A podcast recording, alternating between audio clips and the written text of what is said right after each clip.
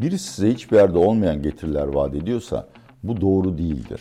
Her zaman ve her yerde geçerli bir finans konumu vardır. Daha fazla kazanmak isteyen daha fazla risk alır. Ve bu işin sonunda da bu tür kerizlenmek vardır. AVM'ye ne yapacağız? Valla cami yapılabilir. Zaten her yere yapıyoruz. Kolaylıkla camiye çevrilebilir. Hastane, okul.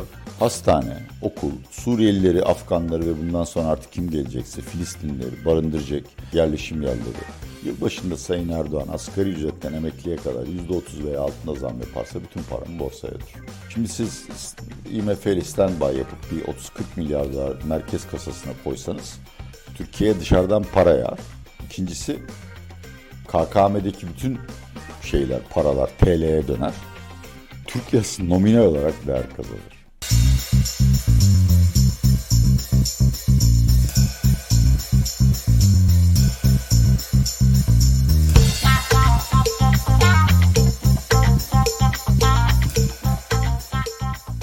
Atiye Bey merhaba nasılsınız? Merhabalar Semih, hiç iyi değilim. Yine Babam, ben ve oğlum Galatasaray taraftarıyız. Ben de. Ee, hepsinin bütün kazandıklarını kaybetmiş olması beni samimiyetliyor. Herkese bu dolandırıcılık skandalında para kaybeden herkese çok üzülüyorum açıkçası. Ama sadece Galatasaray futbolcu yok. Başka da var. Ama konuşacağız lütfen. Şimdi Atiye Bey, bu hafta ne konuşacağız? Fatih Terim fonu denilen, yani dolandırıcılık diye denilen, Denizbank diye anılan, herkesin bildiği. Esasında geçen Nisan-Mayıs ayında başlamıştı ama duruşmaya başladığı için çok gündemde olan dolandırıcılık hikayesini size soracağım. E, onun dışında Black Friday, Efsane Cuma kampanyasında bir şey aldınız mı? Alışveriş yaptınız mı? Yok be kardeşim nerede sizin verdiğiniz parayla ne alışveriş yapacağız? İşte Black Friday indirim. Black Friday. Tam bugün yapacaksınız. Bugün yapamazsınız bir daha hiç yapamazsınız bir sene. Belki bayat sosis falan bulurum. Ee, bir de Rahmi Koç'un açıklaması var. Ee, Türkiye'deki çalışan nüfus ve milletvekili sayısı ile ilgili onu soracağız. Ve tabii ki en sevdiğiniz bölüm Onun için yaşıyorum. Onun için yaşıyorum. seyircilerimizden gelen sorular. Şimdi önce bu dolandırıcı hikayesiyle başlayalım. Kişisel bir soru sormak istiyorum. Dolandırıldınız mı? Hayır. Çok mu zeki oldunuz da yoksa çok az da tamah ettiğinizden mi? Neden? Ee, Bir hiçbir şekilde riskli yatırım yapmadım. Ben çok sağlamcı bir yatırımcıyım. İkincisi finansal bilincim var. Neyin olup neyin olmayacağını çok iyi biliyorum yani. Mal alırken dolandırılmışımdır. Hani kalitesiz Ha, malı şey. sokmuşlar tabii ama yani para anlamında hayır. İnsanların dolandırılmasının temel motivasyonu ne sizce? Bir dakika yani arz tarafını mı soruyorsun talep tarafını mı? Talep tarafına. Yani iki neden. Bir açgözlülük. Türkiye kolay para kazanılan bir yer olduğu için herkes kolay paraya kolayca erişeceğini zannediyor. İkincisi bilinçsizlik. Neyin olup neyin olamayacağını bilmiyorlar.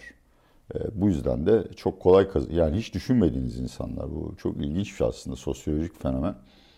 Türk milleti ve Kürt milleti ya da bu topraklarda yaşayan adı neyse kurnazlığıyla övünür, kül yutmazlığıyla övünür. Deyimleri vardır. Ama bankaya, devlete, BES'e güvenmeyen adam ya da kadın gidip sıradan bir insana milyonlarca lira ya da elinde ne varsa yatırabiliyor. Ama bu yurt dışında olan da bir şey. Sadece Türkiye değil. Tabii ki. Yurt dışında yalnız bu tip şeylerin e, çok daha dikkatle kurgulandığını görürsünüz. Mesela Bernie Madoff bence tarihi rekorunda 69 Evet. milyar dolar çaldı ama o yani başlı başına bir gökdelende bir ikinci bir paralel şey hesap sistemi kurmuş. Yani oraya para yatıranlar bir adam zaten yani nitelikli profesyonel yatırım danışmanı. İki para yatıranlar sürekli olarak şey alıyorlar resmi belge alıyorlar. Bütün bunların hepsi sahte hale getirmiş. Bizde en büyük ve en iyi kurgulanmış dolandırıcılık olayı İmar Bank ve Adabank'tır. Uzanlar. Uzanlar hala bugün kahraman diye geziyor Türkiye'de. İnanılır gibi değil. Devleti 9 ila 20 milyar dolar arası dolandırdılar. Onlar da resmi banka e, muhasebe sisteminin yanında paralel bir sistem kurarak tabii hemen arkasından Telsim sahtekarlığı şudur budur işin içine silahla kaçak dolandırıcılık falan da girdi ama en büyük teşebbüs budur. Bu çok ilkelce kurgulanmış bir şeye benziyor. En son Denizbank Fatih Terim olayı. Evet. Şimdi adli ve hukuki boyutu benim dışımda. Evet o da Ee, süreç zaten devam ediyor. Bilmiyorum zaten ya, anlamıyorum. Ben sadece şimdi ekonomik finansal boyutuna bakayım. Arz ve talep boyutlarına. Suç arzı bence hemen hemen her ülkede aynı. Yani bu işleri para kazanmak isteyenler ülkeden ülkeye değişmiyor. Hepimiz eşit sayıda namuslu veya namussuz. Üst düzey dolandırıcılık kolay parayla birlikte çıktı.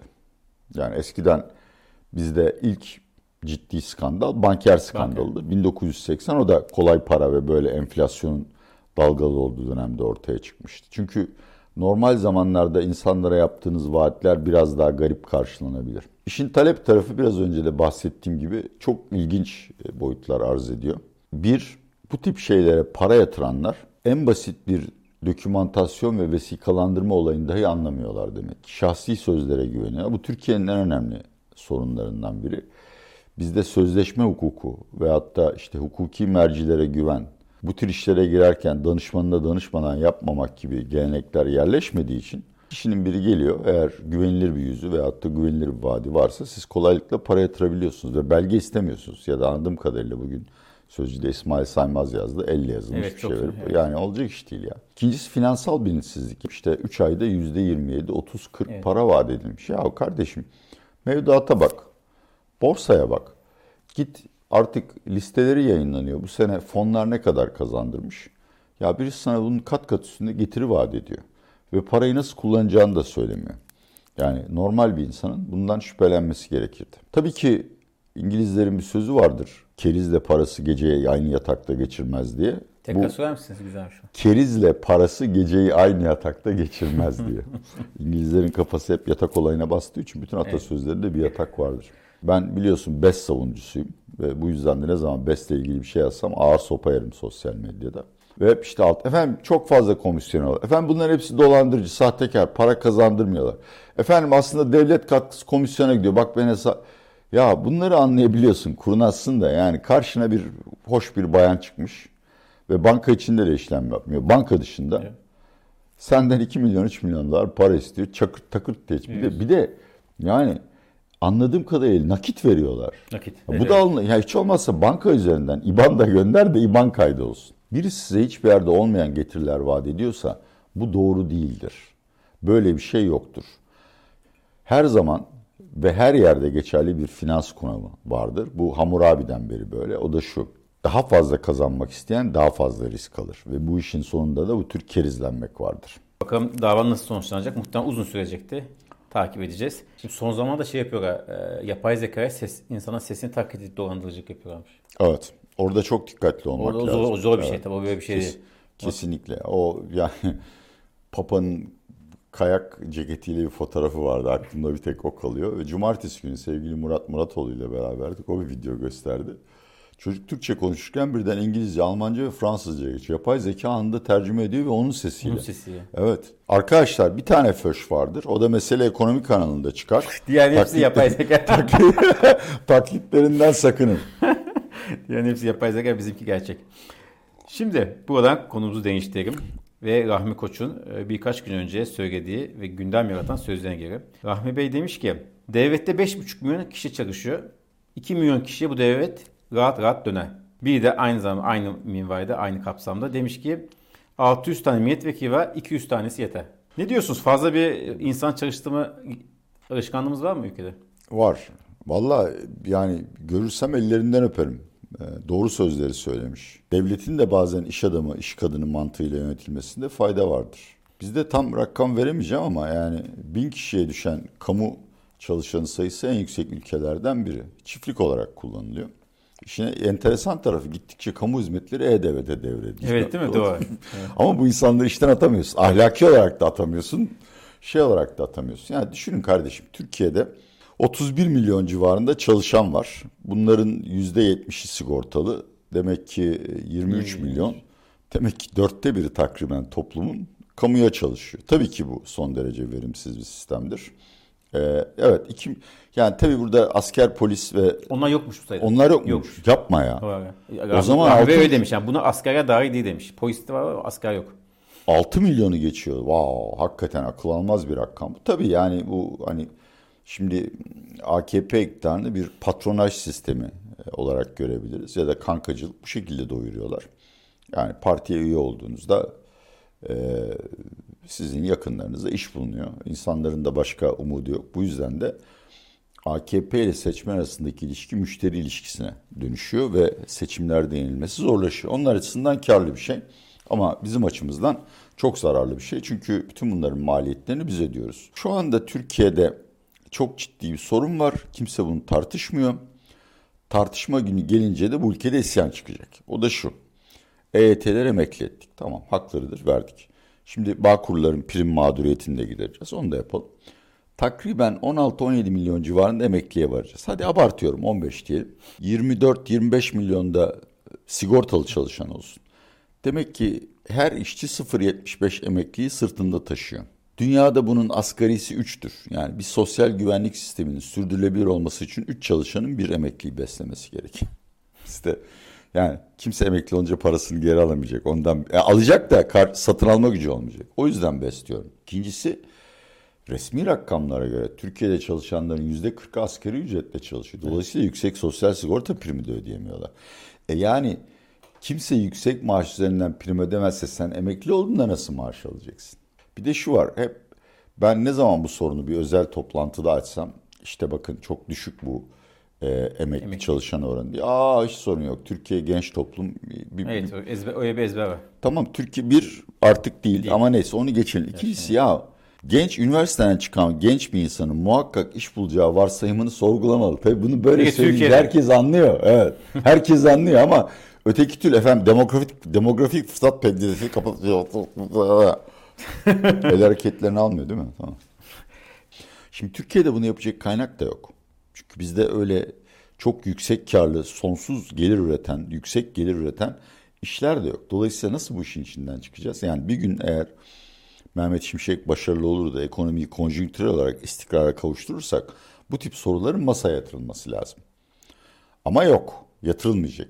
Aksine hani şu darboğaz badireyi aşalım, eski hatalarımızı yapmayalım. Yapısal reform denen Türkiye'yi daha verimli, daha üretken, daha çok para kazanan bir ülke haline getirelim demek yerine Sayın Özhaseki bu işe günah keçisi olarak soyunduruldu. Sevdiğim bir şahsiyettir.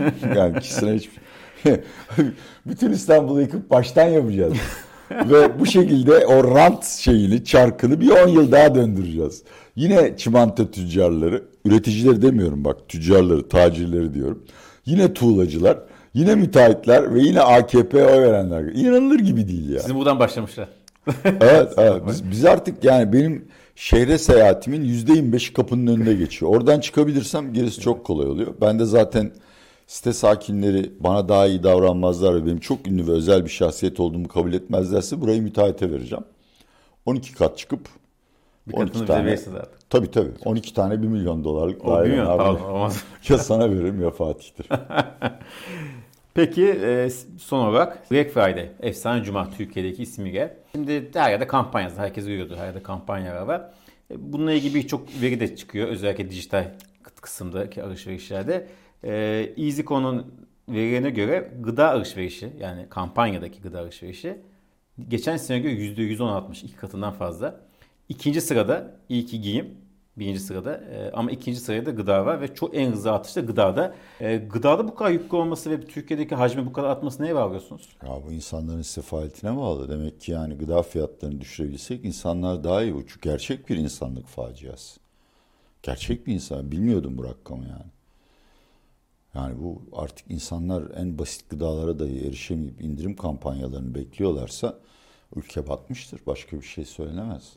Hadi bizi bırakın beslensek ne olacak ama yani iyi beslenemeyen, doğru mineral işte neyse protein almayan gençlerin beyni de güdük kalıyor. Fiziksel olarak güdük kalıyor. Çok acı bir gerçek bu. Black Friday olayının arkasında aslında perakendeciler açısından çok mantıklı bir süreç yatıyor. O da şu. Normalde perakendeci yılın son iki ayı kar eder. Türkiye'de Ramazan bayram değişik biraz ama Noel'de ve yılbaşında satar. Şimdi birileri demiş ki ya ben bunları Kasım'da satayım. Stoğumu şimdiden şey yapayım, e, harcayayım yani boşaltayım. Şimdi Amerika'ya gittiğimde Temmuz'da Noel kampanyası başladı. Temmuz'da. Temmuz'da Noel evet. Bunu Amazon başlattı zannediyorum. Yani bu böyle devam edecek. Tabii faydalı ama yani şunu da düşünmek lazım. E, beklerseniz her şeyde indirim olacaktır. Ben daima örneğin tekstil ve giyimde sezonun kapanmasını beklerim. Çünkü %50 daha indirimli alıyorum. Biraz önceden düşünürseniz mesela bir ay önce maya almanın en ideal zamanıydı ya da yazlık kıyafet. Şimdi bu, bu mevsimde kesinlikle palto almam. Şubat'a kadar, Şubat'a kadar donmazsanız bekleriz. Tabii bütün bunlar yavaş yavaş sona erecek. Çünkü mağaza perakendeciliği bitti. Yani bizim nesil, belki de sizin nesil hala mağazaya gider. Yani ben aldığım şeyi internetten almıyorum ama Yani benim ailem, oğlum ve kızım Amazon'dan alıyorlar her şeyde. Başka bir web sitesinden alıyorlar. Ve aynen oraya gitmiş kadar da aynı tatmini ve kaliteyi elde edebiliyorlar. AVM'ye ne yapacağız? Valla cami yapılabilir. Zaten her yere yapıyoruz. Kolaylıkla camiye çevrilebilir. Hastane, okul. Hastane, okul, Suriyelileri, Afganları ve bundan sonra artık kim gelecekse Filistinlileri barındıracak yerleşim yerleri yapılabilir. Ve bence de en iyisi yani hem Türkiye'ye döviz getirici bir şeyler kumarhaneye çevirebiliriz. Kumarhane ve yan faaliyetler. Yan faaliyet. Kumarhane ile beraber genelde kullanılan hizmetlerin perakende olarak tedarik edildiği bir merkez haline çık- Atiye Bey izleyici soruna geçeceğiz. geçelim. Ama Tam 2-3 zaman. defa 2-3 defa Amazon dediniz. Evet. Bizden habersiz gizli bir reklam anlaşması yaptınız mı? Nerede be abicim dalga mı geçiyorsun ya? İyi. Nerede dalga mı Dikkatimi çekti. Amazon Amazon'a sıkıştırıyorsunuz. Ben bir şey istediğimde oğluma söylüyorum. Ee, kapıya geliyor ertesi gün. Ne güzel. Hayır evet. Önemli değil mi? Hiç girmeyeceğim o topa. Şimdi izleyici soruna geçelim. Bir seyircimiz der ki borsa yatırım yapılır mı seçime kadarki sürede? Yapılmaz. Ee, evet. Şu andaki çıkış tamamen yabancılara bağlıyoruz. Aslında sorunun cevabı da buraya bağlı. Çünkü yabancıların e, borsayı sürükleme kabiliyeti sınırlıdır. İki nedenden dolayı. Bir, e, büyük çoğunluk yani asıl para, kalıcı para seçimleri bekliyor. Mehmet Şimşek'in görevde kalıp kalmayacağını. İkincisi, Kasım ayında gelişmekte olan piyasa hisse senetleri ortalama %7 prim yaptı dolar bazında. Ve gelişmekte olan ülke para birimleri dolara karşı %2,5 kazandı. Bunlar gelişmekte olan piyasaları takip etmeyenler için akıl almaz rakamlardır. Şimdi bize bunun yankıları ya da sıçramaları geliyor. Bu 2024'ün başında devam edeceğini zannetmiyorum. İşte bu konuda Reuters anketi var filan. Hisse senetleri için çok tatsız tuzsuz bir yıl olması gerekiyor. Dolayısıyla ben kapılmam. Şahsen bunu satış fırsatı olarak kullanırım.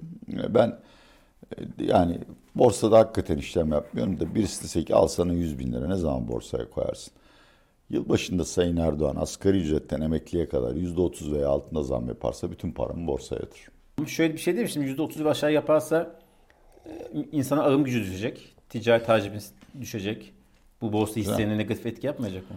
O anlamda yapar. Psikolojik etkisi sonsuz olur. Çünkü bu e, Sayın Erdoğan'ın ekonomi istikrar kazanmak, kazandırmakla siyasi tercihler ve ekonomik büyüme arasında zor trade-off'u, takası Yaptı. gördüğünü ve kısa vadeli kazanımlar uğruna e, ekonomi ve Mehmet Şimşek'i feda etmeyeceğini gösterir. Bir şey daha söyleyeyim. Bu söylediğim çok insafsız geliyor ama her yerde tekrarlayacağım siz bıkıncaya kadar. Bakın sene başında %60 zam diye ısrar etmeyin. Çünkü o parayı cebinizde hemen alacak enflasyon. Bilinçli bir seçmen olsanız sene başında bana zam yapmayın diye ısrar edersiniz. Çünkü enflasyon eğer %10'lara düşürülmezse bu ülke 90'ları yaşadı. Gidip o günlerde neler olduğunu görsünler. Ee, seçim sonrası KDV ve ÖTV artışı bekliyor musunuz? Yok artık beklemiyorum. Ee, bir sefere mahsus gelir ve servet vergisi çok daha makul. Ee, onun dışında e, hükümet muhtemelen boşlukları kapatacak ve vergi arttırmak yerine harcamalarda kısıtlama da demiyorum disipline gidecek. Ama yine de bu program ekonomik istikrar programı büyük ölçüde para politikası tek ayağı üstünde sekerek gidecek. Belki de IMF ile gidecek. Erdal abi öyle diyor bilmiyorum ben. Erdal sağlığımı kastediyor. Türkiye e, IMF ve anlaşması ne açıdan önemli veya önemli mi? Önemli, iki açıdan önemli. Bir yani Mehmet Şimşek çok güvenilir bir insan. Bunu herkes söylüyor. Ama Erdoğan güvenilmez piyasa yatırımcıları açısından. Ve bu güvenirsizliği, güvensizliği aşarak Türkiye'ye para getirmek çok uzun zaman alacak. Yani peşin istiyorlar. Sen önce icraatı yap, acıyı çek sonra biz parayı koyacağız. IMF ve bu sorun bitmeyebilir. Sebebi de şu yani Erdoğan ne kadar sabreder ya da Erdoğan'ın kafasına ne geçiyor diye soranlar sırf ekonomik politikaya bakmıyor. İşte İsveç meselesine Evet. bakıyor, İsrail'le dalaşına, Berlin faciası ya da Berlin Evet. seferine bakıyor. Ve karşılarında rasyonel, akıcı davranan bir Erdoğan görmekte güçleşiyorlar. Bu da e, Türkiye'nin para çekmesini zorlaştırır. Şimdi siz IMF ile standby yapıp bir 30-40 milyar dolar merkez kasasına koysanız Türkiye'ye dışarıdan para yağar. İkincisi KKM'deki bütün şeyler, paralar TL'ye döner. Türk lirası nominal olarak değer kazanır. Merkez bile mani olamaz. Nominal olarak. Nominal olarak. Buradan şunu sormak istiyorum. Türkiye Cumhuriyeti Merkez Bankası. Faiz indirimi ne zaman başlar? Kimse 2024 hatta 2025 ortalarından önce öyle bir şey beklemesin. Bu kadar şey mi? Geç tarih mi? Merkez enflasyon konusunda çok iyimser. Yani 2024 yılı boyunca bu para politikası ayarlarıyla enflasyonu 50-55'in altına düşüremez. Hele 30'a düşürmek falan hayal. 30'a düşürmek için politika faizini 60-65'e çekmek lazım. Peki başka bir seyircimiz de Fedis olmuş. Fed'in de ben öyle yılın son gelecek yılın son çeyreğinden önce kolaylıkla faiz indireceğini zannetmiyorum. Ee, sebebini de anlatmak belki biraz güç olabilir ama enflasyonu 9'dan 3'e düşürmek kolay. Ama 3'ten 2'ye düşürmek Fed'in hedefidir. Korkunç derecede zor çünkü belli bir katılık var. Verilerden de görüyoruz. Bir de bizim gibi işte böyle geyikler arasında, inekler arasında başka bir tartışma var. Belki artık dünyayı dengede götürecek Fed faiz 2 değil 3 olmalı. Hmm. Ama hani bizdeki gibi hedef revizyonu yapamıyorsun. Revize, hedef revizyonu yaptığında bütün çatır çatır sistem yıkılıyor. Yani 30 yıldır ikiye alışmış bir dünya var. Ve bu insanlara peki bundan sonra hedef 3 dediğinde ne yapacaklarını şaşırıyorlar. O yüzden yani hani Eylül Ekim'den önce gelecek sene faiz indirimi gelirse çok şaşırırım. İkincisi e, faizler pandemi öncesi döneme falan dönmez. Bence 3,5-4'ün altına inmez FED faizi. Türkiye için bu şey nedir? Yani kaçtan kaça düşürmek nispeten kolaydı, kaçtan aşağısı çok zordu. İşte bu kur politikasıyla biraz daha bütçede dikkatli basarak ve işte kredi politikaları ayarlarıyla oynayarak 40'a kadar, 45'e kadar düşürebiliriz belki. Yani o da sorun şu yani tahmin edemediğim boyutu şu. Kardeşim beklenti enflasyonun önemli olduğunu herkes vurguluyor. Merkez de vurguluyor. Beklentileri de büyük ölçüde kamu zamları belirliyor. Evet. Yani sen pasaport harcını 60 zam yapmışsın. İşte vergiler öyle. Her 6 ayda bir milletin cebine para koyuyorsun. Beklenti ne olacak yani, diyorsunuz? Evet. Hatta bir anekdot vardı. Kulağımda hala çınlıyor. Bir sendikacı söylemiş ya biz daha asgari ücret pazarlığına başlarken ortaya rakam attığımızda esnaf o kadar zam yapıyor. E, yapar esnafı da suçlamıyorum. Evet. Kimi suçluyorsunuz? Kimi suçladığım belli. Vereceğim onu söylemeyin. Hayır hayır Erdoğan'ı söylemeyeceğim. Ha, Erdoğan ne yapsa hepimiz hak ediyoruz. Kim ona oy verdiyse, kim Kılıçdaroğlu'na oy vermediyse o suçlu. Ve şimdi sürünüyoruz. Beş yıl daha sürüneceğiz. Hepinizi tebrik ediyorum. Efendim devam milletvekilleri listeye girdi. Ben o yüzden oy vermeyeceğim. Ben Yunan adalarına girip kapı içeceğim. Al işte. Al işte. Ama muhalefetin hiçbir suç yok ya. Tüm suçu vatandaşa atıyorsunuz. İşte muhalefet ediyorum. Ama yönetici, muhalefet yöneticinin de suçu var ya. Sadece oy vermeyen Ya değil. kardeşim yani hangi suçundan bahsediyorsun? Kılıçdaroğlu ittifak yaptı diye adama söylemedikleri kalmadı. Erdoğan'ın parlamentoya getirdiklerine bakın ya. Şimdi kurtulmak istiyor. E yani şimdi kurtulmak istiyor yani hiç şey yapılacak bir şey yok. E bu kadar sahtekarlıkla, yalan dolanla medyayı ele geçirmesi, akıl almaz para harcamasıyla daha zor kazandı. Yok çok basit yani. Eğer sandığa gitme oranı 95 olsaydı ve CHP'liler, CHP'liyim diyenlerin hepsi sandığa gitseydi bugün Kılıçdaroğlu başkanımız olmuştu ve heykeli dikilmişti. Elinde bağlamaç. Bağlan size. Çok teşekkür ederiz Atilla Bey. Bu soğuk kış günü çok güzel bir gündem değerlendirmesi sıcak, oldu. Sıcak sıcak. Hava ısınınca İzmir'e gezmeye gidelim mi turizm? Aa çok iyi olur. İzmir, Vallahi billahi.